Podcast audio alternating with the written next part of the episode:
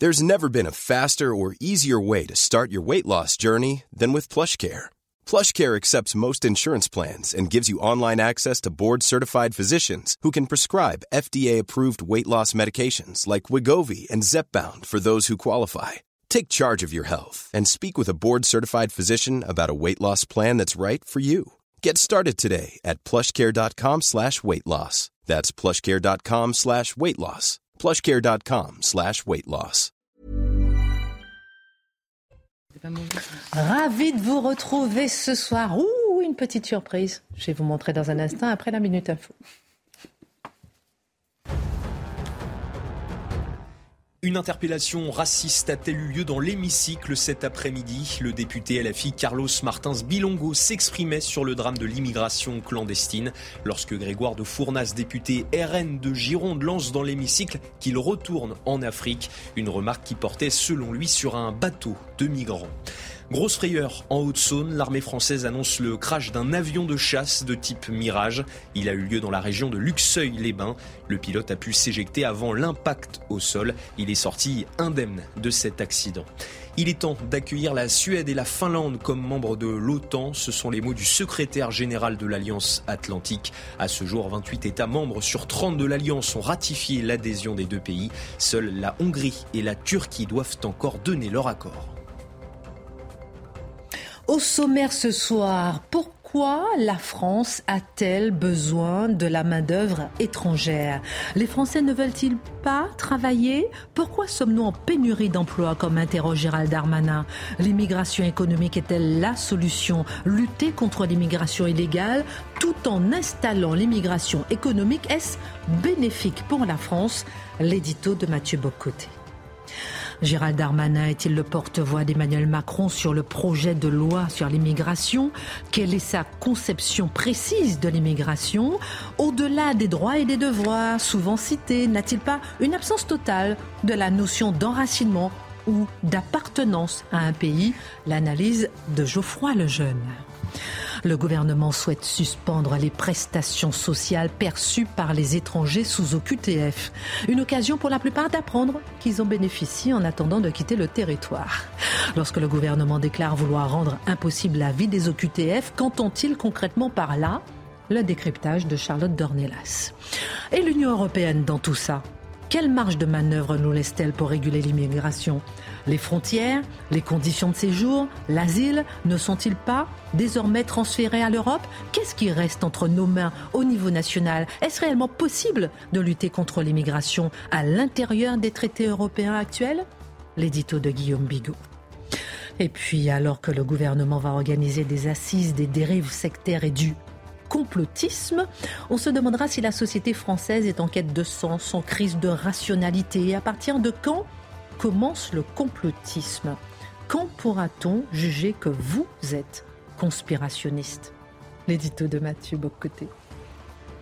Une heure pour prendre un peu de hauteur avec nos mousquetaires et un petit nouveau ce soir. À tout de suite.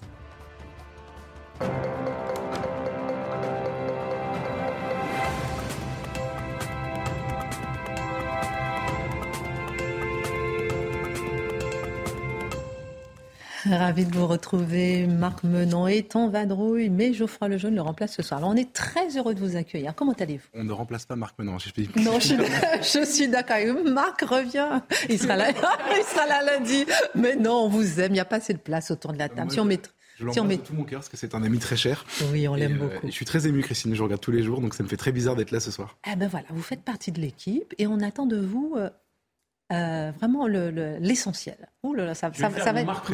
Et vous avez fait de moi Les mousquetaires sont cinq. Ah, les, oh, les mousquetaires, ils sont nombreux. On a une équipe, une famille de mousquetaires. Oh là là. Et on s'aime tous. Alors, on verra ça tout à l'heure. Hein, Alors, le sujet du jour, c'est qu'il retourne en Afrique. Euh, est-ce que c'est raciste? Je vous poserai la question. Au singulier, c'est raciste. Au pluriel, est-ce raciste? Je vous poserai la question puisque ça fait débat. Il y a eu un incident à l'Assemblée nationale tout à l'heure. On en parlera en deuxième partie d'émission. Gérald Darmanin était sur CNews ce matin et euh, il entend redéfinir, on le sait, la politique française d'immigration en rendant la vie plus difficile à ceux qui sont appelés à quitter le territoire, mais aussi en facilitant l'immigration de travail. l'immigration économique sur le modèle en quelque sorte de l'immigration choisie. Mathieu, y a-t-il matière à célébrer cette volonté affichée du ministre? Alors, ce qui est intéressant dans cette histoire, c'est de voir l'argument de l'immigration choisie, de l'immigration qui serait une nécessité économique pour la France. Dans quelle mesure cet argument est-il recevable? Et pour bien y répondre, pour bien le comprendre, il faut le situer, je crois, à l'échelle de l'ensemble des pays occidentaux, parce qu'il faut bien voir, cet argumentaire, il est présent dans tous les pays. Donc pour ça, il faut d'abord voir pourquoi dans tous les pays occidentaux, j'y reviens, on considère que l'immigration est massive. L'immigration massive est une nécessité. il y a généralement trois grandes raisons qui sont données non pas par les populations, parce qu'encore une fois, si vous sondez les populations, elles sont très peu enthousiastes devant l'immigration massive, mais le régime, les élites, les élites politiques, économiques, médiatiques, considèrent que l'immigration est une nécessité. Ils donnent trois raisons pour cela. La première des raisons économiques, nous y reviendrons. En gros, c'est cette idée que l'immigration enrichit le pays d'accueil. L'immigration paierait aussi pour le système social, le système de protection sociale, paierait même probablement les retraites et répondrait à une pénurie de main-d'œuvre. Ça, c'est l'argument économique. Il y a l'argument diversitaire. Ça, c'est l'argument qui consiste à dire l'immigration massive est nécessaire pour nous civiliser. Parce que laissés à nous-mêmes, nous serions repliés dans le conservatisme identitaire, dans la reproduction de traductions, de traditions, dis-je, vieillies et usées. Eh l'immigration nous forcerait à sortir de nous-mêmes et à embrasser la diversité. Ça, c'est l'argument 2. Et l'argument 3, c'est l'argument humanitaire. Nous aurions des obligations internationales euh, en matière d'accueil d'immigration, de réfugiés, d'immigrants clandestins, d'immigrants irréguliers, tout ça selon la théologie du droit international actuel. Et ça, c'est l'argument 3. Donc, c'est l'argument, notre devoir envers le monde, envers la misère du monde, pour reprendre les mots de Michel Rocard. Mais là, on est dans l'argument 1. L'argument 1, c'est l'argument, la nécessité économique. Alors, peut-il y avoir une nécessité économique circonstancielle d'une certaine immigration? Bien sûr que oui il peut avoir une nécessité circonstancielle. Par exemple, euh, des, euh, je donne quelques exemples, des, euh, des soudeurs pour réparer les, euh, pour être capable de reprendre justement les réacteurs nucléaires français, faut, faut, faire venir des soudeurs américains ces temps-ci. Quelquefois des médecins, quelquefois des polytechniciens, quelquefois dans des domaines très particuliers de l'économie, normalement d'ailleurs des figures très qualifiées et en surqualifiées pour répondre à un poste, à 10 postes, à 100 postes, très précis, très identifiés. Alors, est-ce que l'immigration peut être nécessaire dans ces moments-là? Bien évidemment. J'ajoute qu'il s'agit la plupart du temps d'une immigration temporaire. Les gens viennent pour occuper un emploi, un contrat, 5 ans, 3 ans, 2 ans. Euh, et, les Marocains. Et, en, oui, mais il y a différents profils, j'y reviendrai. Donc, un profil très spécialisé, et au bout de ce passage, quelquefois, ils vont rester, ils vont s'enraciner, ils vont rencontrer une femme, un homme, et ainsi de suite.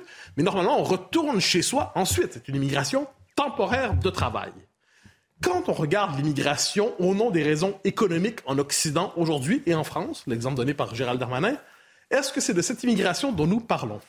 La réalité, c'est que ce n'est pas le cas du tout. Ce n'est pas du tout dans des filières spécialisées, hautement spécialisées et très lucratives, pourrait-on dire, qu'on trouve cette immigration massive. L'immigration massive s'installe, ce sont davantage des travailleurs non qualifiés pour l'essentiel, dans des secteurs de l'économie qui, qui ne sont pas très payants, ce ne sont pas des emplois particulièrement rémunérés, c'est dans des secteurs très particuliers, c'est ce qu'on appelle globalement une main-d'œuvre à bon marché.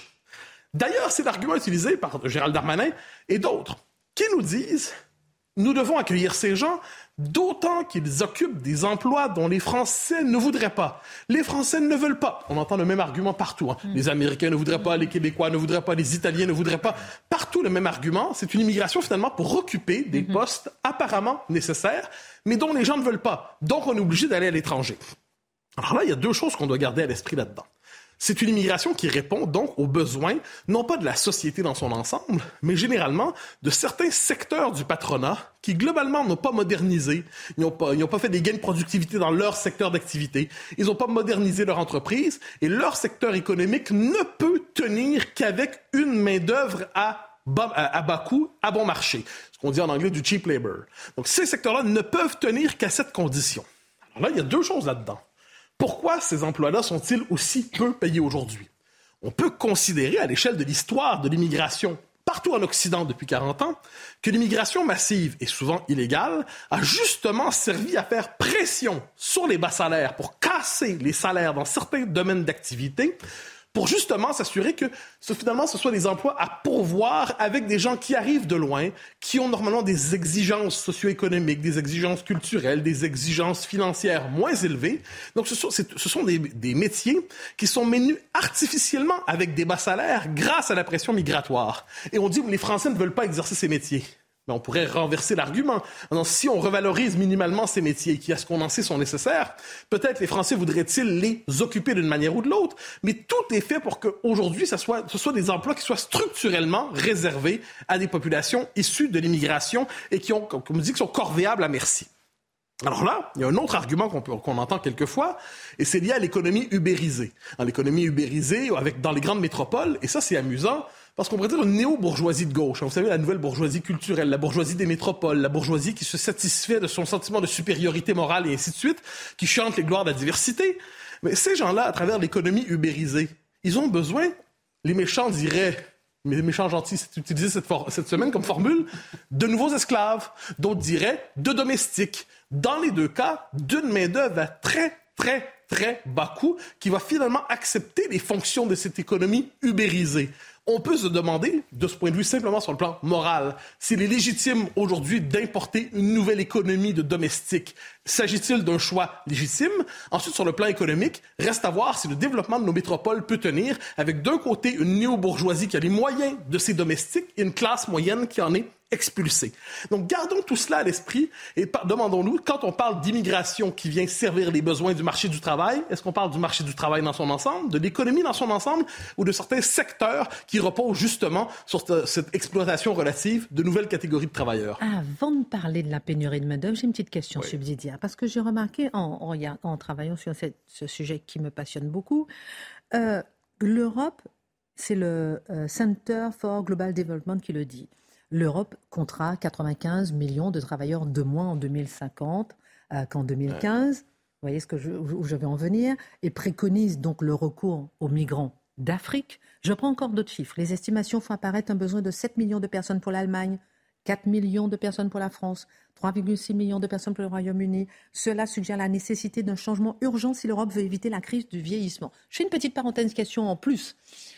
Est-ce que ça, justement, on n'a pas forcément besoin de l'immigration pour ça? Non, ça c'est assez drôle. Ça c'est généralement démenti par les meilleurs travaux des économistes sur cette question. En gros, pour être capable de baisser significativement la moyenne d'âge d'une population, pour être capable de rajeunir la population, il faudrait accueillir dans des seuils, je n'ai pas les chiffres exacts en tête, mais dans des proportions telles des gens que, dans les faits, ça débalancerait immédiatement par l'arrivée massive de ces gens qui seraient beaucoup, beaucoup, beaucoup plus jeunes. Il faudrait presque les prendre au berceau pour être capable de répondre à cet argument. Dans les faits, des gens qui arrivent, arrivent, et j'y reviendrai plus tard, arrivent, ils sont déjà âgés, ils n'arrivent pas nécessairement dans les postes les plus qualifiés dans l'économie. Il n'y a pas que des travailleurs qui sont dans la force de l'âge au moment où ils sont les plus productifs qui arrivent. Et en plus, ça repose sur une vision terriblement réductrice des sociétés. Alors, maintenant, ne parlons pas justement de pénurie de main-d'œuvre. Et ça, on en parle tout le temps. Ah, ça, c'est l'argument. C'est mon argument préféré. L'argument de la pénurie de main-d'œuvre. vous me permettrez de faire un détour par un pays nord-américain qui s'appelle le Canada. Ah. Le Canada mise depuis un bon moment sur une immigration massive soutenu. Le Canada, le Canada fonctionne, à chaque trois ans, annonce des cibles d'immigration choisies. Donc pour 2023, le Canada, vu les proportions, c'est un peu moins de 40 millions de personnes, 485 000 immigrés. En 2024, euh, non, non excusez-moi, 465 000 en 2023, 485 000 en 2024 et 500 000 en 2025. le Canada bouge pas beaucoup. Hein. Un instant, non, 500 000, non, 500 000 immigrés par année, c'est cinq fois plus ou quatre fois plus qu'en 2014 à l'époque des conservateurs. Ah, Pourquoi je donne cet élément-là? Mhm. Le Canada ne cesse, c'est un des pays qui fonctionne le plus sur l'immigration choisie, au nom toujours de la pénurie de main d'œuvre. Mais depuis le temps qu'on fait venir au Canada autant de gens pour régler la pénurie de main-d'œuvre, elle devrait être réglée un jour d'une manière ou de l'autre. eh bien non, elle ne cesse. On considère que finalement, la, pénurie de main-d'œuvre ne trouve jamais de réponse dans cette immigration massive. Et pourquoi? Eh bien, pour une raison simple, l'économiste Pierre Fortin, l'économiste québécois, est revenu sur cette question-là. Il l'a rappelé très simplement. Quand vous faites venir des gens pour travailler, pour combler des postes. En passant, si je peux me permettre, quand vous faites venir tous ces gens, eh bien, ils correspondent pas nécessairement à tous les postes dans l'économie nécessaires. Un tel boulanger, un charpentier, ici, bon, Bien sûr que non. Il n'y a pas une forme de compatibilité naturelle. On n'importe pas des morceaux de robots pour réparer un robot. C'est pas comme ça que ça fonctionne. Et euh, Fortin nous rappelle cette chose simple. C'est quand vous faites venir des gens croyant combler une pénurie de main-d'œuvre, dans les faits, vous créez une demande de main-d'œuvre supplémentaire. Les 500 000 personnes que vous faites venir, on a des besoins d'infirmières pour ça, on a des besoins d'enseignants, on a besoin, et faites la liste de tout ce dont on a besoin. Résultat des courses, faut faire venir 500 000 personnes. De... Donc, vous voyez, c'est une espèce de cycle qui ne tient pas. On ne trouve pas de réponse à la pénurie de main-d'œuvre, sauf, comme je le disais, sur des emplois très ciblés. Ensuite, les deux autres arguments utilisés au Canada, on dit c'est pour payer les retraites. Sauf que dans les faits, ça ne paye pas les retraites parce que les gens qui arrivent, encore une fois, s'insèrent plus difficilement à l'économie. Le temps de, je dirais, d'être capable de contribuer aux retraites de manière significative, ils en profitent davantage qu'ils ne les paient. De même pour les services sociaux. Alors, je donne simplement le, le décalage, par exemple, entre le taux de chômage chez les populations issues d'immigration, et ça, c'est surtout vrai en France, un peu moins vrai en Amérique du Nord, et le taux de, chômage dans les populations locales, le décalage est tel que globalement, les populations d'immigration profitent davantage de l'État social qu'ils n'y contribuent. Ça ne veut pas dire qu'ils n'y contribuent pas. C'est que globalement, ils en profitent davantage. Donc, si en plus vous ajoutez à ça, parce que là, on ne parle que d'économie, tous les problèmes sociologiques, euh, sociaux, culturels, qui, identitaires, de sécurité, qui sont liés à l'immigration, qui s'impliquent des coûts, en matière de fonds publics, ça implique des coûts en matière de confiance sociale, je ne suis pas certain que ce soit l'investissement du siècle. Vous semblez donc dire que cette vision méconnaît le fonctionnement global d'une société. Mais oui, tout, mais, tout, mais tout, simplement. C'est-à-dire, la thèse de l'immigration sur ce mode-là, fonctionne sur une idée simple, c'est l'interchangeabilité des populations.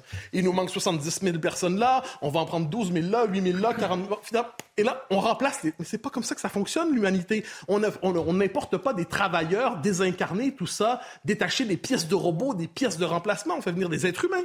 Quand ils viennent par ailleurs en communauté, ils arrivent avec des codes culturels. L'intégration culturelle ne se passe pas toujours très bien. L'intégration sociale ne se passe pas toujours très bien. Et là, ensuite, ensuite, donc ça crée quelquefois des tensions communautaires et communautaristes. Si vous ajoutez ensuite les, les effets, la crise de l'hôpital, faut être capable d'assumer, de, de, prendre en charge ces gens-là, la crise du système scolaire, la crise du logement, la crise sécuritaire, tout cela occasionne des coûts significatifs très, très élevés.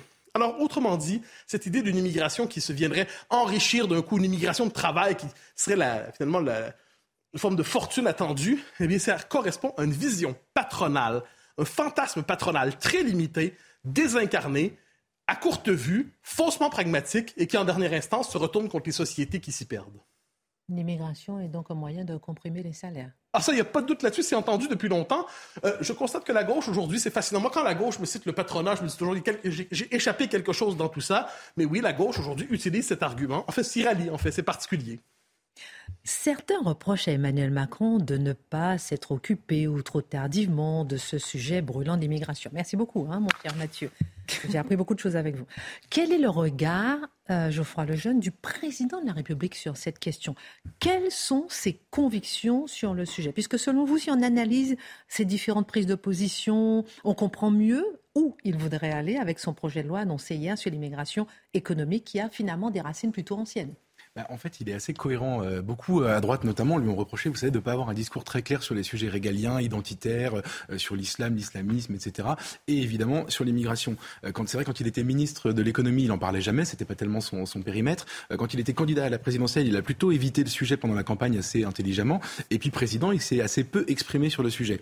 Sauf que moi, je me suis replongé dans les archives pour cette occasion.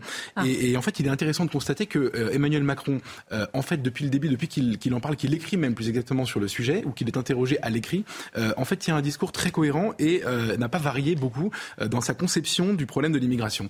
en novembre 2000, je suis allé déterrer une archive qui, qui, était une archive de Louis Dragnel, vous savez, le journaliste maintenant qui est chef du service politique d'Europe 1, qui à l'époque était journaliste à Valeurs Actuelles et qu'il avait interrogé dans un avion pour lui parler d'immigration. et c'est assez intéressant parce que bon, Premier postulat d'Emmanuel Macron quand il répond à ces questions, euh, à ces questions euh, pour euh, exprimer sa vision de l'immigration, il dit il ne faut pas avoir de fantasme. Je le cite. Ah, merci beaucoup. Je le cite. La France a toujours eu des gens qui venaient pour des raisons familiales, politiques ou économiques. On a toujours eu 10 à 14% de la population qui était d'origine étrangère. Ça, c'est le postulat euh, classique des gens qui refusent de voir que l'immigration a pu changer euh, ces 50 dernières années le visage de la France. Euh, il termine d'ailleurs en disant l'équilibre français n'a pas été bouleversé. Selon lui, la seule question, c'est une question d'intégration. Comment on intègre ceux qui sont là? Donc ça, c'était en novembre 2019. Novembre 2019. Bien. Alors justement, avec cette idée de régularisation des travailleurs dans les secteurs sous tension qu'on vient de voir, n'est-ce pas le premier pas vers la mobilisation de la situation de ces immigrés clandestins finalement? En fait, si on écoute euh, Emmanuel Macron, si on le lit plus exactement, c'est même le seul pas à faire. C'est-à-dire qu'il n'a une réponse qui n'est que économique euh, sur ce sujet-là. Euh, et c'est vrai d'ailleurs pour d'autres problèmes aussi, comme par exemple l'intégration qui ne fonctionne pas ou la délinquance. Je vous cite une autre archive. Alors ça date de 2016. il est interrogé par la rédaction de Mediapart dans une vidéo qui avait ressurgi d'ailleurs pendant la présidentielle.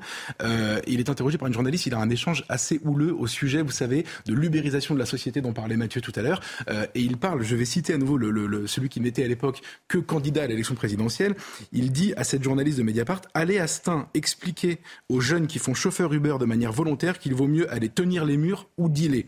C'est-à-dire, je vais traduire le président de la République, que à ce moment-là, pour lui, il n'y a aucune alternative entre la délinquance et ce que Mathieu appelait tout à l'heure une forme d'esclavage moderne ou de domesticité moderne euh, pour les plateformes de services qu'on connaît bien. Euh, ce qu'on comprend en creux, c'est que pour Emmanuel Macron, l'économie est le seul déterminant de la politique d'immigration et même le seul déterminant de la politique d'intégration. Il va d'ailleurs lui-même faire le lien. Euh, il dit à propos, vous savez, des jeunes filles qui se mettent à porter le voile. On a vu récemment encore beaucoup de, de mouvements sur les réseaux sociaux, des jeunes filles qui se voilent à l'école, etc. La traduction pour le président de la République, c'est très intéressant. Il dit, je le cite à nouveau, Aujourd'hui, on entend mon père, vous l'avez mis au chômage, mes frères n'ont jamais eu de boulot, la République ne nous aime pas, et c'est vrai, il faut l'entendre. Donc si on schématise la pensée d'Emmanuel Macron sur le sujet, chômage égale colère, égale voile. C'est aussi simple que ça. Euh, alors après, il reprend évidemment l'argument développé par Mathieu euh, tout à l'heure sur les fameux emplois non pourvus, les 300 à 400 000 emplois. Il faudrait. Euh, on en parle tout le temps. On en parle tout le temps. C'est en fait une vieille marotte dans la, la, vie politique française. Et là, il y a une, un aveu extraordinaire. Euh, il dit Je préfère avoir de la migration légale enregistrée sous quota pendant X années plutôt que du travail détaché dissimulé. Je préfère avoir des gens qui viennent de Guinée ou de Côte d'Ivoire légaux, euh, qui sont là et qui font ce travail, que des filières bulgares ou ukrainiennes clandestines. Donc ça, c'est l'aveu en fait d'Emmanuel Macron trois ans avant euh, cette séquence, ce projet de loi qui va arriver porté par Gérald Darmanin. Euh, ça préparait même d'ailleurs ce, ce, projet de loi. Mieux vaut, selon lui, avoir plus d'immigrés légaux qui auraient peut-être éventuellement une chance un jour de s'intégrer par le travail que plus d'immigrés illégaux qui ne le feront pas. Notons au passage que de toute façon, euh, nous aurons de toute façon plus d'immigrés, mais que tout va bien parce que selon lui, l'équilibre français n'est pas menacé. Alors au fond, qu'est-ce que ça révèle finalement comme clivage, cette conception d'Emmanuel Macron de l'immigration Eh ben, c'est ce qui, selon moi, est le plus intéressant dans cette affaire. En fait, il a voulu, vous savez, quand il est devenu euh, candidat à la présidentielle, transcender le clivage gauche-droite. Euh, et en fait, en disant cela, il s'inscrit dans un clivage gauche-droite. Déjà, il est évident et surtout pluriséculaire. C'est un vieil affrontement euh, idéologique. La gauche, vous savez, alors on a tendance un peu à l'oublier. Elle a pour fondement le libéralisme. Aujourd'hui, on pense qu'il est à droite et en fait, les fondements philosophiques sont à gauche. Vieille querelle, je ne veux pas lancer de, de, débat inutile ce soir. mais la gauche pense que l'émancipation n'est possible que par le travail et par l'économie. Ceux qui disent cela, ceux qui s'inscrivent dans cette tradition idéologique, rêvent d'un homo economicus déraciné, interchangeable, un nomade guidé n'importe où sur la planète euh, ou sur le territoire par ses seuls intérêts économiques et par les besoins du marché, euh, qui se fonderait dans n'importe quelle masse de manière absolument normale, euh, si tant est qu'il y ait du travail pour ça, euh, pour le pour le pour l'IED. Euh, et ceux qui pensent cela voient des gens s'opposer à eux, cela c'est plutôt la droite philosophiquement qui pense au contraire que l'homme est charnel, enraciné, gouverné par son histoire, par des attachements, euh, par un territoire, par une géographie, des mœurs, une coutume. C'était d'ailleurs la, la, thèse, une des thèses défendues par David Goodhart dans le, livre où il avait théorisé les somewhere, vous savez, qui viennent de quelque part, et les anywhere qui ne viennent de nulle part, euh, les, les, gagnants, perdants de la, de la mondialisation. Un livre qu'on avait beaucoup commenté au moment des Gilets jaunes. En réalité, c'était un peu l'affrontement entre les élites et le peuple. À ce moment-là, c'était un autre sujet. Et à propos de ces fameux attachements qu'on oppose aux gens qui sont pour l'homme nomade, etc., ils sont en réalité la seule chose qui fonde la possibilité d'une assimilation. C'est-à-dire qu'il faut bien se raccrocher à quelque chose, s'assimiler à quelque chose, à une culture, à une civilisation. Et la gauche, en général, est assez mal à l'aise avec euh, cela, ainsi qu'un certain Emmanuel Macron, qui lui-même a déclaré cette fois-ci, c'était à l'Express euh, en décembre 2020, il a dit que l'assimilation, la, je le cite, était une notion très problématique. Alors en réalité, ce qui s'est passé hier n'est pas juste un débat sur l'immigration, sur l'immigration de travail, sur les expulsions de clandestins. Euh, c'est en réalité, et sans présumer d'ailleurs de ce qui se passera au Parlement, des oppositions qu'on qu pourra avoir, Emmanuel Macron a peut-être, avec son gouvernement, ouvert un vrai débat qu'il faudrait avoir sur la définition et la conception de la nature de l'homme. Et justement, peut-être un tour de table sur ce sujet, la conception et la nature de l'homme, peut-être Charlotte? Ensuite, euh, Guillaume. Est-ce qu'il faut voir l'homme enraciné ou l'homme déraciné L'homme de demain, l'homme qui est en train justement d'évoluer? J'espère qu'on serait encore capable de le voir enraciné, c'est-à-dire de comprendre qu'il vient de quelque part et qu'il a besoin de ça surtout pour continuer à vivre. Mais en effet, c'est cet affrontement entre les deux, il est absolument évident. Et c'est d'ailleurs l'énorme différence, on va dire, entre eux, quand les, hommes politiques nous disent, enfin, je vais, redire ce que j'ai dit hier, hein, euh, pardon pour ceux qui étaient déjà là hier, mais si vous pensez le pays simplement comme une idée et que les personnes qui l'habitent ne peuvent se réunir que sur cette idée-là, et donc peu importe quels sont leurs attachements, euh, leurs enracinements respectifs et là d'où ils viennent, euh, ben vous, avez, vous avez une société qui finit par se fracturer parce que les gens ne vivent pas de la même manière. Et en effet, si vous ne concevez les gens que par le travail qu'ils vont occuper, vous oubliez tout ce qui est tout ce qui fait leur vie, c'est-à-dire leur manière de vivre et de, et de réfléchir. Guillaume Bigot, 15 secondes. Moi, je pense qu'en tant que vieux dinosaure de gauche, je me réjouis d'entendre la droite critiquer le patronat. Ça fait du bien. Et euh, ça fait du bien aussi euh, d'oublier Margaret Thatcher, d'oublier euh, toute cette folie libérale qui a libéralisé les capitaux et fait se déplacer les, les, travailleurs en réalité. C'est un peu réécrire l'histoire, mais c'est pas grave. Ça va dans le bon sens en tout cas. Bon, en tout cas, merci pour ces différents regards. Merci pour la vision d'Emmanuel Macron. Merci pour euh, cette vision économique. On verra avec vous dans un instant quelle marge de manœuvre qu'on a, parce qu'on joue les coques français. Mais quelles sont les marges de manœuvre effectivement par rapport à l'Union européenne? On en parle. Et puis dans un instant, euh, rendre la vie difficile de ceux qui sont sous OQTF, qu'est-ce que cela signifie? On marque une pause et on revient. À tout de suite. Qu'il retourne en Afrique. Est-ce que c'est raciste? On en parle dans un instant. On fera un tour de table avec nos chroniqueurs à propos de l'incident à l'Assemblée nationale euh, cet après-midi. Pour l'instant, la Minute Info, Adrien Spiteri. Benjamin Netanyahou de retour, lui et son bloc de droite remportent officiellement la majorité des sièges aux élections législatives. Il est crédité de 64 élus. Yair Lapid a félicité son rival pour sa victoire. Le Premier ministre israélien remporte 51 sièges. Brigitte Giraud remporte le prix Goncourt grâce à son roman Vivre vite. La Française est la 13e femme récompensée depuis la création du Goncourt il y a 120 ans. Le prix Renaudot a lui été attribué à Simon Liberati pour performance. Et puis Gilles Simon tire sa révérence. Le tennisman français s'est incliné contre Félix Auger-Aliassime au Master 1000 de Paris-Bercy aujourd'hui. Il s'agissait du dernier tournoi de sa carrière après 21 saisons sur le circuit où il aura remporté 14 titres et atteint la sixième place mondiale en 2020. Dans, dans, dans, un instant, dans un instant, on parlera de cet incident à l'Assemblée nationale, on parlera de la marge de manœuvre de, euh, d'un pays membre par rapport sur l'immigration, par rapport à l'immigration. Euh, dans le futur projet de loi de l'immigration, il est question de régularisation, euh, Charlotte, mais il est également question de durcir le ton pour ce qui est des étrangers en situation irrégulière. Le 27 octobre dernier, le ministre de l'Intérieur, Gérald Darmanin, affirmait au micro de France Inter qu'il avait, je cite, un travail à faire pour rendre impossible la vie des OQTF en France. Comment compte-t-il s'y prendre? Alors déjà, avant de, détailler les différentes mesures que Gérald Darmanin nous a annoncées, alors on personne n'a pu consulter le projet dans le détail, donc on, commente pour l'instant évidemment les annonces publiques faites par euh, Gérald Darmanin lui-même. Cette phrase est assez contradictoire avec le projet dans son ensemble que nous annonce euh, Gérald Darmanin. Pourquoi? Il nous dit en effet, il l'a répété plusieurs fois, vouloir rendre la vie impossible aux personnes sous obligation de quitter le territoire français, donc qui sont censées l'être tout en annonçant, et c'est toute la première partie de ce projet de loi, qu'il va en régulariser certains, puisque dans ceux qui travaillent aujourd'hui et qui sont en situation irrégulière, il y en a forcément qui sont sous le coup euh, d'une OQTF. Donc déjà, il y a cette, cette partie-là des personnes sous OQTF qui va être régularisée, mmh. donc à qui on ne va pas rendre la vie impossible par définition.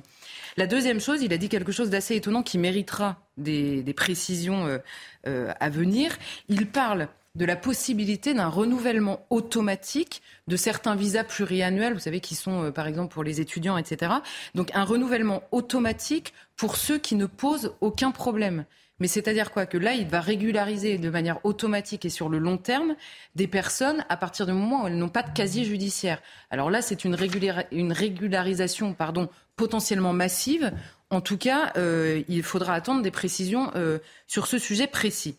Maintenant, venons-en aux personnes que Gérald Darmanin compte, euh, à qui il compte euh, sérieusement rendre la vie impossible. Euh, il l'avait dit déjà cet, été. Hein. Gérald on en avait parlé euh, d'ailleurs à la rentrée. Euh, il avait écrit aux préfets en France cet été en leur demandant de mettre le paquet, entre guillemets, sur les, les personnes sous OQTF qui avaient déjà un casier judiciaire, c'est-à-dire qui avaient commis des crimes ou des délits en particulier ceux qui sortaient directement de prison. Donc c'était déjà dans son viseur. Il continue notamment sur ce sujet et il annonce plusieurs choses. De manière générale, pour les OQTF, un, il a annoncé en effet la suppression de prestations sociales pour les étrangers irréguliers. Alors on va voir, c'est compliqué de commenter pour l'instant parce qu'il n'a pas dit lesquelles. Et par ailleurs, ça demandera, euh, alors là, euh, nos amis euh, européens vont probablement s'inviter dans la danse. Euh, la deuxième chose, il a parlé de fluidifier. Compliqué de commenter, mais on peut mettre quand même un point d'exclamation, peut-être même cinq, avant quand même la surprise. j'y viendrai, euh, après, mais parce qu'il y a plusieurs choses qui peuvent nous étonner en effet. ensuite, fluidifier la procédure en passant notamment, et c'est sa grande annonce, de 12 à 14 recours, à 4, pardon, à 4 recours administratifs et judiciaires pendant le temps de la procédure. Et ensuite, la troisième chose, il parle d'une inscription au fichier des personnes recherchées pour toutes les personnes mises sous OQTF. Voilà pour les grosses annonces, on va dire, qui rendraient la vie impossible euh, à ces personnes-là. Alors, dans le détail, que pensez Charlotte justement de ces différentes mesures annoncées qui devraient rendre euh, l'expulsion plus facile qu'elle ne l'est aujourd'hui? Alors, la première, on va prendre dans l'ordre, la première, les inscriptions des personnes sous OQTF au fichier des personnes recherchées. Alors, la première chose, c'est que euh, les, étrangers, de manière générale, sont tous déjà inscrits dans le fameux fichier des étrangers. Donc, il y a déjà une inscription dans un fichier. Donc, à quoi ça pourrait servir de le rajouter dans un autre fichier de manière officielle, de manière légale? C'est-à-dire qu'on pourrait se dire, donc dans la rue, le policier, il aura juste à demander l'identité de la personne et il verra si oui ou non elle est dans le fichier, donc oui ou non sous OQTF. Sauf que, évidemment, rarement les personnes clandestines sous OQTF se baladent dans la rue avec leurs papiers. Donc l'autre manière de euh, pouvoir les reconnaître, ce serait d'avoir leurs empreintes ou leurs ADN. Or, quand est-ce qu'on prend les empreintes ou les ADN En garde à vue. Et en garde à vue, on y va quand? Quand on commet un délit. Or, la situation irrégulière n'est plus un délit.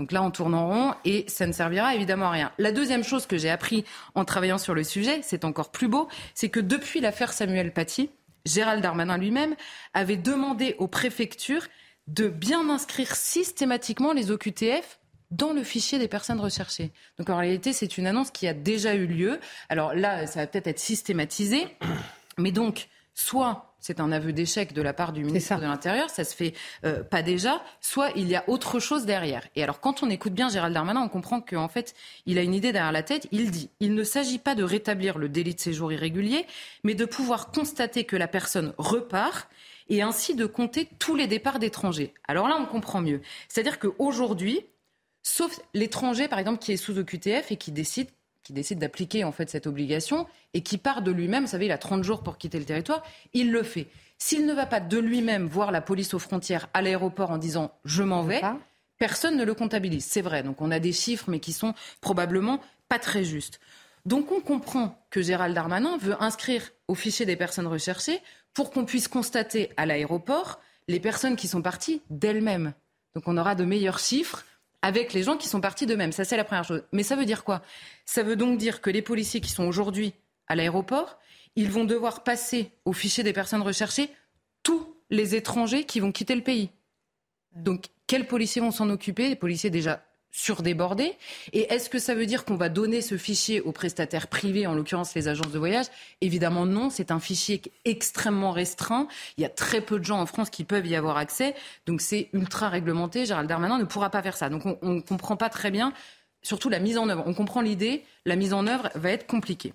Deuxième chose, Gérald Darmanin nous dit 50% des OQTF font aujourd'hui l'objet de recours qui suspendent les procédures. Donc l'OQTF est prononcé, vous savez, c'est toutes les histoires en centre de rétention administrative, et les, recours permettent la suspension de la mesure, et donc les personnes sont remises euh, dans la nature et, restent en France. Alors là, il dit on va passer de 12 à 4 recours. Alors en effet, on a... La procédure est un peu compliquée. Il y a deux procédures en même temps, une judiciaire, une administrative. Devant le juge judiciaire, le, en gros, vous avez une OQTF, Et vous pouvez faire un recours devant le juge administratif, puisque c'est une mesure administrative.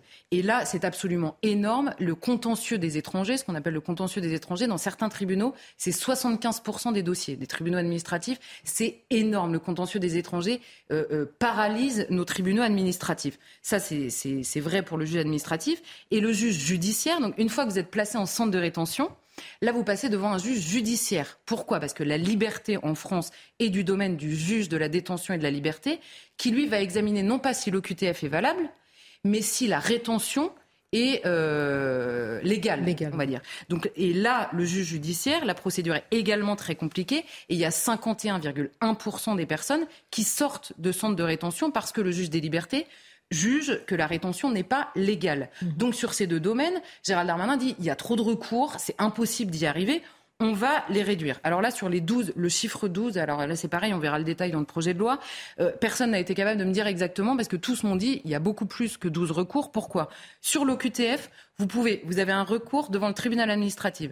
Si le tribunal administratif valide l'OQTF, vous pouvez faire appel de cette décision. Ensuite, lors du placement en CRA, vous avez huit recours possibles devant le juge des libertés, non pas sur l'OQTF donc, mais sur la retention et donc sur l'organisation de votre éloignement. Ensuite, vous avez des demandes de liberté. Quand vous êtes en centre de rétention, vous pouvez faire une demande de liberté. Et alors là, c'est devant le juge de la, de la, détention et des libertés. Vous faites une demande de liberté. Si le juge dit non, vous restez en rétention, vous pouvez faire appel de cette demande. Et là, tenez-vous bien, le nombre de demandes de mise en liberté est illimité en France. Vous pouvez le faire tant que vous voulez. Vous avez des étrangers qui le font trois, quatre fois pendant leur rétention. Rétention qui, en France, est limitée dans l'extrême limite à 90 jours, ce qui est beaucoup moins au Danemark. On parlait du Danemark hier, c'est illimité. La rétention, tant que l'éloignement n'est pas organisé, vous pouvez rester en rétention.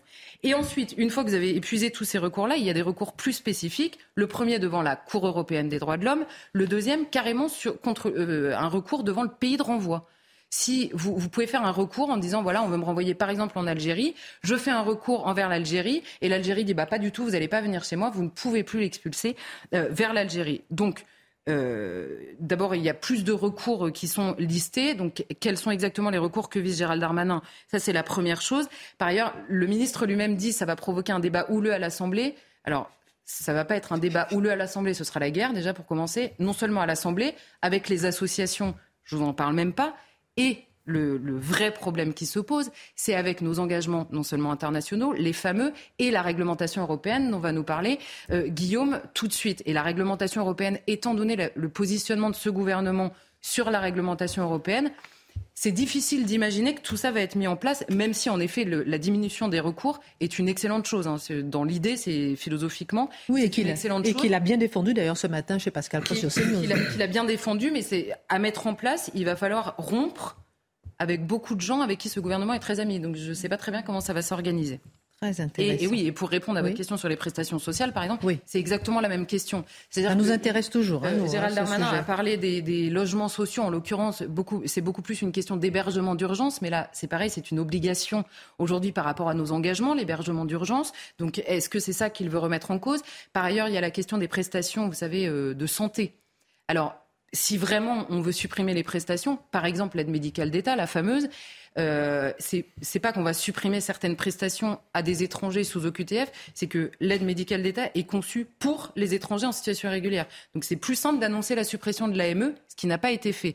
Donc là encore, il va falloir suivre exactement quelles sont ces prestations que euh, Gérald Darmanin veut euh, supprimer. Nous suivrons, nous suivrons. Le ministre a également évoqué, Charlotte, la suppression des réserves d'ordre public qui empêchent d'éloigner certaines personnes Qu'est-ce que ça veut dire concrètement Alors c'est formidable ces débats parce que je pense que les Français découvrent en même temps tout ce qui existe évidemment sur ce domaine. Il est aujourd'hui impossible d'éloigner une personne qui est arrivée avant ses 13 ans en France, sauf pour terrorisme ou pour prosélytisme. C'était le cas, souvenez-vous, de l'imam euh, Iqwisen, qui avait mhm. été euh, euh, visé par la question du prosélytisme.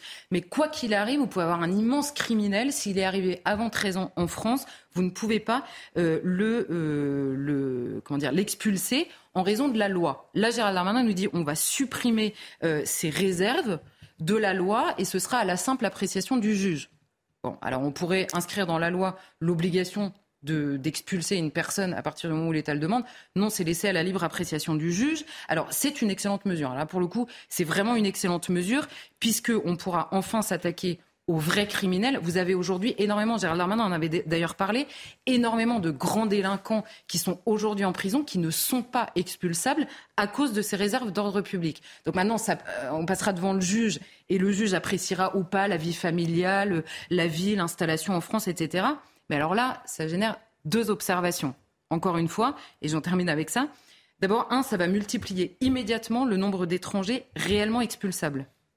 Donc, quels moyens humains Puisque vous avez déjà des, policiers, notamment les fameuses escortes, débordés par cette question-là. Donc, avec quels moyens humains on le fait? Et la deuxième chose, encore et toujours la réglementation européenne qui, clairement, sur les réserves d'ordre public, va bloquer le gouvernement. Donc, est-ce qu'on fait ce bras de fer-là avec l'Union européenne? La question reste entière. Je, l'appelle de mes voeux, mais j'ai un peu peur de la réponse. Merci beaucoup pour cette belle analyse sans transition avec vous, euh, mon cher Guillaume. On va voir, est-ce qu'on a les mains libres justement par rapport à notre statut de pays membre de l'Union européenne. Alors, euh, selon vous, en parlant d'immigration économique, déjà Gérald Darmanin euh, révèle notre dépendance, selon vous, en matière d'immigration à l'égard de l'Union européenne. Pourquoi vous dites ça?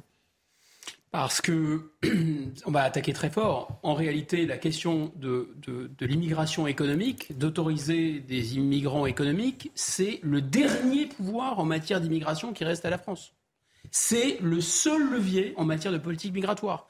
Traiter le fonctionnement sur l'Union européenne, article 79, article 80, la politique migratoire relève de la compétence exclusive de l'Union européenne. C'est même d'ailleurs une perte de temps de parler de la politique migratoire, puisque ça ne relève plus de notre souveraineté. D'accord on a perdu notre souveraineté en la matière, on l'a abandonné volontairement. Le droit d'asile, le regroupement familial, le principe de la libre circulation, les conditions d'entrée et de sortie de Schengen, ce n'est plus la France en fait. Ça veut dire quoi concrètement? Personne n'en parle hein, de ça, hein. c'est intéressant. Ah ben, on parle jamais des choses les plus intéressantes, c'est le principe. Euh, surtout quand on est au pouvoir et que ça dérange. En fait, l'idée c'est quoi? Concrètement, qu'est-ce que ça signifie? Il faut bien le comprendre. Ça signifie que pour modifier les textes, et là on a bien compris que tous ces textes qui sont renforcés par les jurisprudences, etc., sont extrêmement favorables à l'immigration de peuplement, tous ces textes, si on veut les modifier, nous, la France, les gens qui sont démocratiquement élus, il faut qu'ils aillent au Conseil européen et qu'ils rencontrent une majorité qualifiée, c'est-à-dire une majorité des deux tiers. C'est-à-dire qu'en fait, ça n'arrivera quasiment jamais. Mais encore mieux, on pourrait même être mis en minorité par une majorité qualifiée qui voudrait encore favoriser l'immigration. Et des pays, on en a parlé hier, comme le Danemark, qui ont une politique assez dure en matière d'immigration, eux, ils, ont pas ils ont toujours une monnaie, donc ils sont souverains. Hein. Euh, et deuxièmement, ils ont aussi, dès les traités, ils se sont ménagés des portes de sortie sur le plan de la souveraineté, évidemment. Mais même ces pays-là, ils se font taper sur les doigts par la CEDH, par la Cour de justice des communautés européennes, par la Commission. En fait, M. Darmanin, pourquoi il nous parle d'immigration économique? Parce que c'est une compétence résiduelle, c'est la dernière compétence qui lui reste. C'est sur le reste, en fait, je vous, le répète, il n'a plus la main. C'est aussi pour ça que la droite, vous savez, tellement Tartuffe qui imagine qu'elle va régler le problème d'immigration sans toucher à la construction européenne. Évidemment, ils parlent de quotas parce que c'est la dernière chose qu'ils ont le droit de faire. Le reste, ils n'ont plus le droit de faire. Alors, quand M. Darmanin nous dit qu'il va expulser les méchants, par exemple, j'essaie de parler le Darmanin, j'essaie de mettre à niveau. Donc, euh, il va expulser les méchants. Mais c'est faux. Déjà, en, en décembre 2012, la Cour de justice des communautés européennes, il y a une jurisprudence qui voulait il était question d'expulser un étranger violent, ça a été interdit parce qu'on aurait pu expulser cet étranger vers un pays dans lequel il y aurait eu des mauvais traitements. Donc cette expulsion est interdite. Donc vous voyez, même expulser les méchants, ça ne va pas être possible et ça ne va pas bien se passer. Alors évidemment, les, États sont libres, d'accord, en matière de, migration.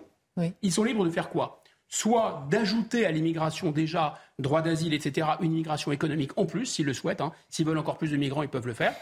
Et deuxièmement, ils sont libres, en fait, d'assouplir encore les règles, comme l'a fait Mme Merkel en accueillant un million de réfugiés. Donc ce n'est pas stop ou encore, c'est encore ou encore plus. Voilà, vous avez le choix.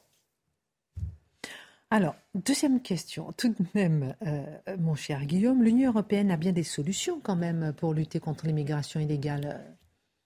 En tout cas, c'est ce qu'elle prétend. Il y a toutes sortes de solutions, une boîte à outils. Euh, alors, il y a des murs, par exemple, construisent des murs, il y a des frontières intelligent, je que c'est une frontière intelligente, enfin, apparemment ils savent. Il y a des bases de données, il y a des hotspots, hein, c'est pour faire plaisir à Mathieu, c'est-à-dire en fait le hotspot c'est dans les pays de départ, ils vont faire le tri euh, des candidats à l'immigration, il y a même des organisations dont Frontex, mhm. l'agence qui s'occupe de gérer les migrants, et il va être question de créer une agence européenne du droit d'asile. On a vraiment hâte de voir cette nouvelle institution euh, sortir du sable. Et en fait, en cas de crise migratoire, rassurez-vous, il est prévu un instrument de préparation et de réaction. On nous voilà rassurés. En fait, euh, moi, je pense que quand on met, on accole les mots Union européenne et efficacité, moi, je sais pas pour vous, moi, j'éprouve une sorte de malaise. Enfin, je, je, pense que ça va justement pas si bien se passer que ça. Et d'ailleurs, si on en croit la Commission européenne elle-même, sur 30, il y a 39 millions de personnes qui sont rentrées à l'intérieur de la zone Schengen sans avoir été contrôlées par la fameuse base de données SIS de l'Union européenne. 39 millions. Donc ça n'a pas l'air de si bien fonctionner. Quant à Frontex, il devait recruter 10 000 personnes. Ils en sont à 2 000 au dernier comptage. Ça n'a pas l'air non plus d'être un franc succès. Et puis on pourrait parler de ce haut fonctionnaire français, mais je pense que Charlotte en a parlé, qui s'appelle Franck Léguéry, qui était le patron de Frontex.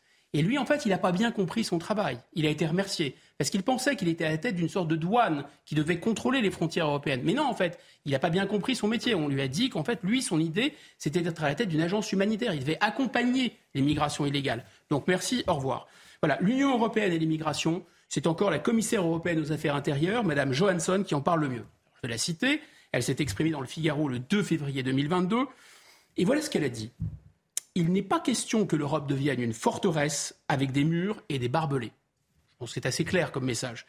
Et pour les gens qui n'auraient pas bien compris, pour les États qui se mettraient en tête de stopper l'immigration, elle ajoute les États membres ont des obligations. Virgule.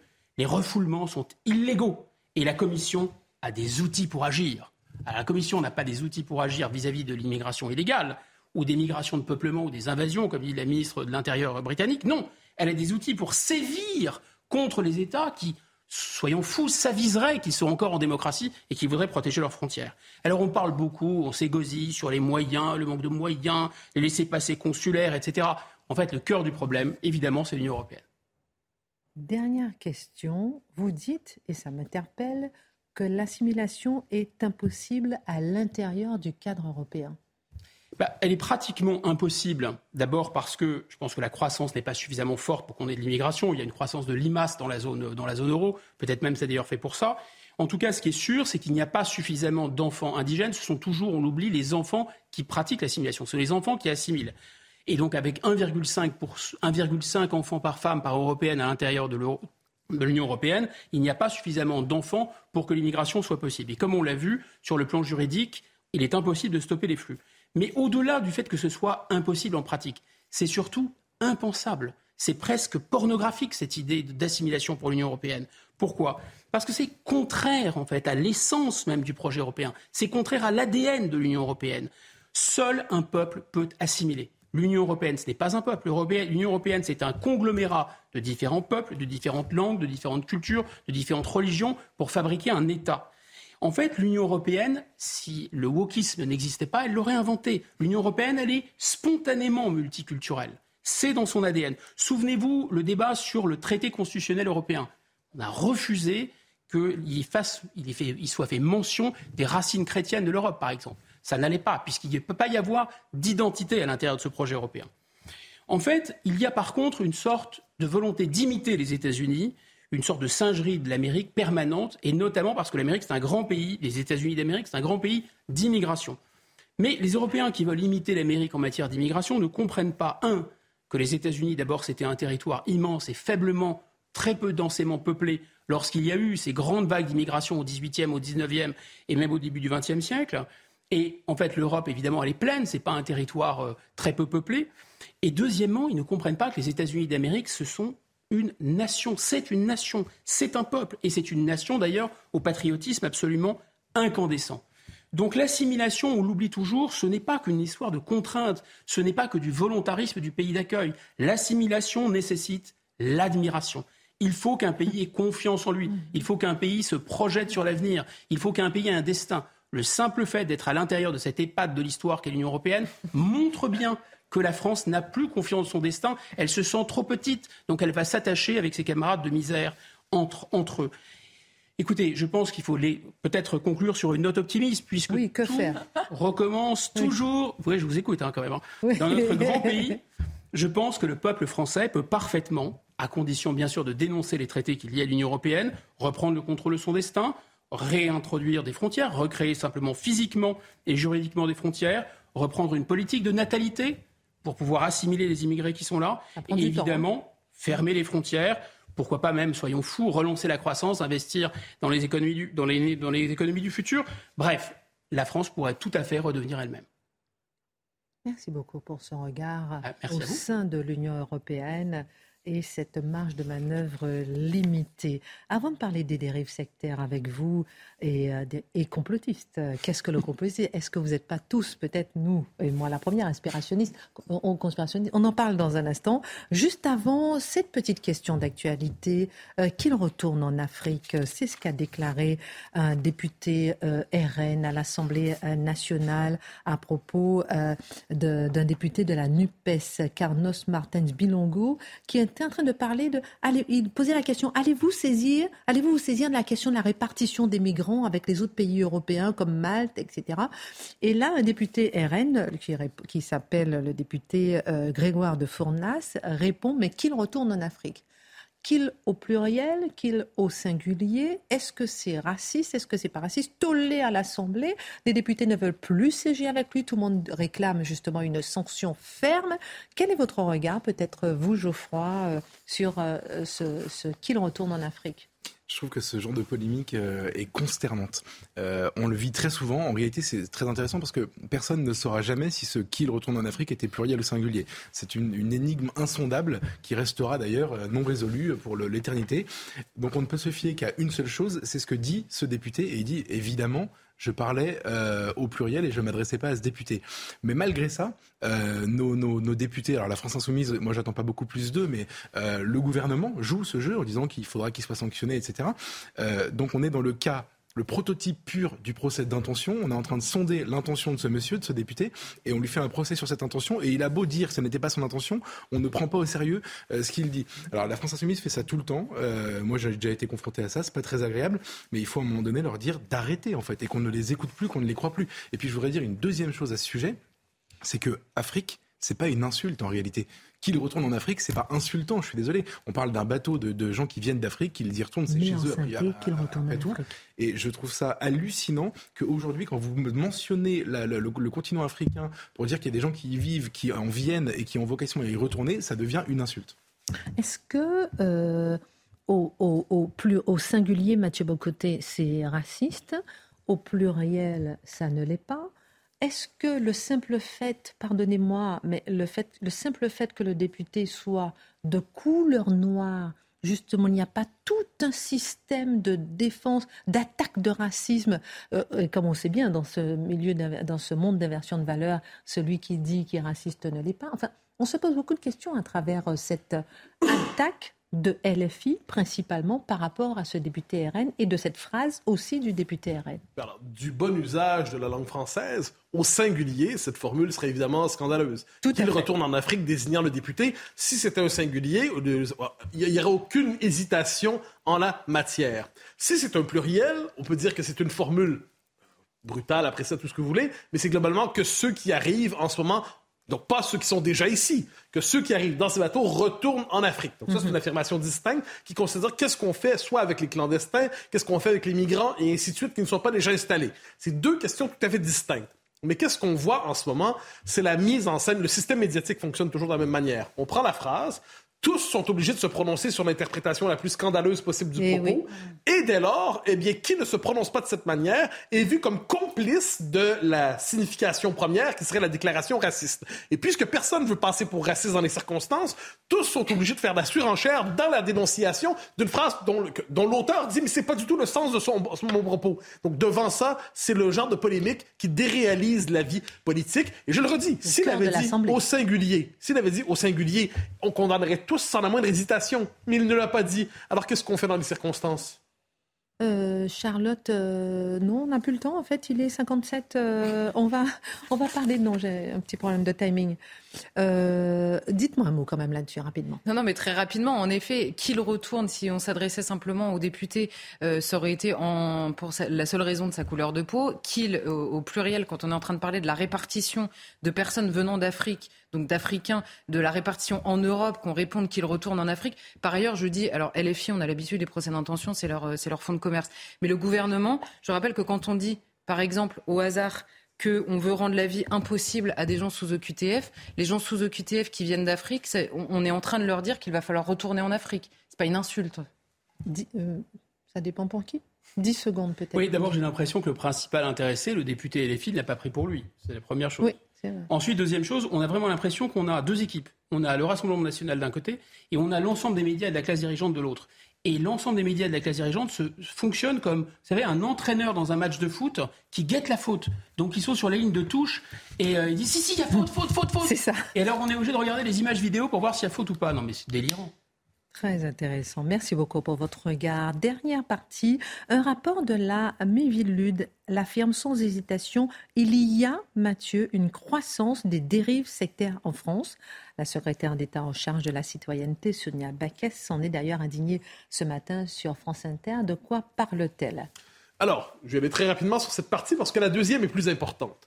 Globalement, elle constate qu'une forme de crédulité généralisée s'est développée elle associe ça à la période Covid, dit-elle, par rapport à des traitements de santé qui remettraient en question le travail de la raison dans ce cas de, de plus. Donc, elle donne l'exemple suivant des gens qui reviennent à croire au nom des médecines naturelles, au nom des médecines douces, au nom des médecines qui ne seraient pas invasives. Ben, ils ont un cancer, ils disent plutôt que d'aller en chimio ou en radio, je vais plutôt boire du jus de carotte à des, des injections de gingembre. Et là, euh, bon, c'est l'exemple qu'elle donne et il n'est pas mauvais de ce point de vue. Il y a effectivement une forme aujourd'hui de crédulité qui se déploie sous le signe du New Age, des résidus de la contre-culture, euh, d'une critique qui peut être quelquefois légitime de Big Pharma ou de l'industrie pharmaceutique, mais qui peut rapidement se tourner vers un refus de toutes les avancées réelles de la médecine aujourd'hui. Et elle nous dit, elle pense ça sous le signe du phénomène sectaire, à tort ou à raison? Je suis pas certain que la logique sectaire soit la bonne pour penser le phénomène. Elle y voit une crise de la raison, J'entends l'argument, mais sur le fond des choses, elle nous annonce surtout, il faut entendre la deuxième partie de son intervention, une volonté de réguler le complotisme. Et ça, c'est peut-être plus inquiétant. Mais c'est ça, justement. Elle entend s'en prendre au complotisme en organisant des assises des dérives sectaires et du complotisme. Ah ben, et, et du complotisme. Et là, d'un coup, mon attention se porte sur ça. Parce que qu'est-ce qu'on a vu depuis deux ans et demi, sinon que le mot complotisme est, est devenu aujourd'hui le terme utilisé pour disqualifier toute forme de critique du récit officiel des événements ou même d'interprétation médiatiquement admise de certains événements. Complotisme, par exemple, rappelons-nous au moment de la crise sanitaire, vous critiquiez l'usage, la politique sanitaire, les mesures euh, utilisées, on nous disait les mesures euh, sanitaires, ah, vous étiez complotiste. Ah bon, quand même, c'est. Vous questionnez l'origine du, du virus, complotiste. Vous vous demandiez si le gouvernement ne risquait pas d'établir un pass sanitaire complotiste. Je ne me prononce pas sur chacun de ces, éléments. Je dis simplement que l'utilisation du mot complotiste cherchait à faire taire. Si aujourd'hui vous réfléchissez à l'immigration massive, on va dire que si vous parlez d'un changement démographique, on va vous accuser de relayer des théories conspirationnistes et complotistes. Ah, quand même, ça devient lourd.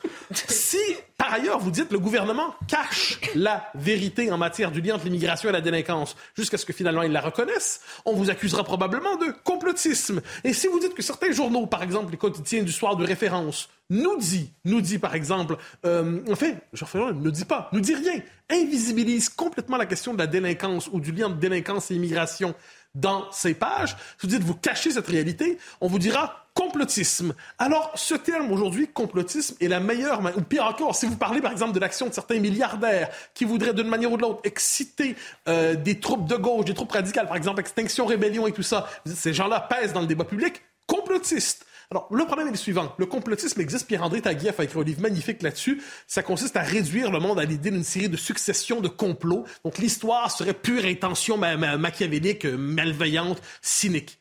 Mais le, problème, c'est que le complotisme aujourd'hui, c'est le terme utilisé pour disqualifier toute forme d'interprétation du réel qui n'est pas exactement celle du régime. De ce point de vue, enquêter sur le complotisme, n'est-ce pas une nouvelle manière aujourd'hui de vouloir mater la possibilité même de la dissidence interprétative? En cinq secondes, vous parliez d'une crise de rationalité. Est-ce qu'elle se limite au phénomène sectaire? Oui, je passerai rapidement sur ce point, mais je le dis en un mot. On parle du phénomène sectaire. Euh, si on doit s'intéresser au phénomène sectaire, il faut s'y intéresser dans toutes ses dimensions. Chez les écolos radicaux aujourd'hui, est-ce qu'il n'y a pas une dimension sectaire? Chez les pires des woke, chez les féministes ultra, chez ceux qui poussent quelquefois les enfants à changer de sexe, est-ce qu'il n'y a pas une, dérive sectaire? Donc si on veut embrasser les dérives sectaires, réfléchissons, mais dans toutes les dimensions. Merci beaucoup. Pardon pour la minute info. On a un petit problème de timing. Excellente suite de programme. Tout de suite, Pascal Pro. Toutes les émissions sur cnews.fr. Et à demain. Euh, non, à lundi.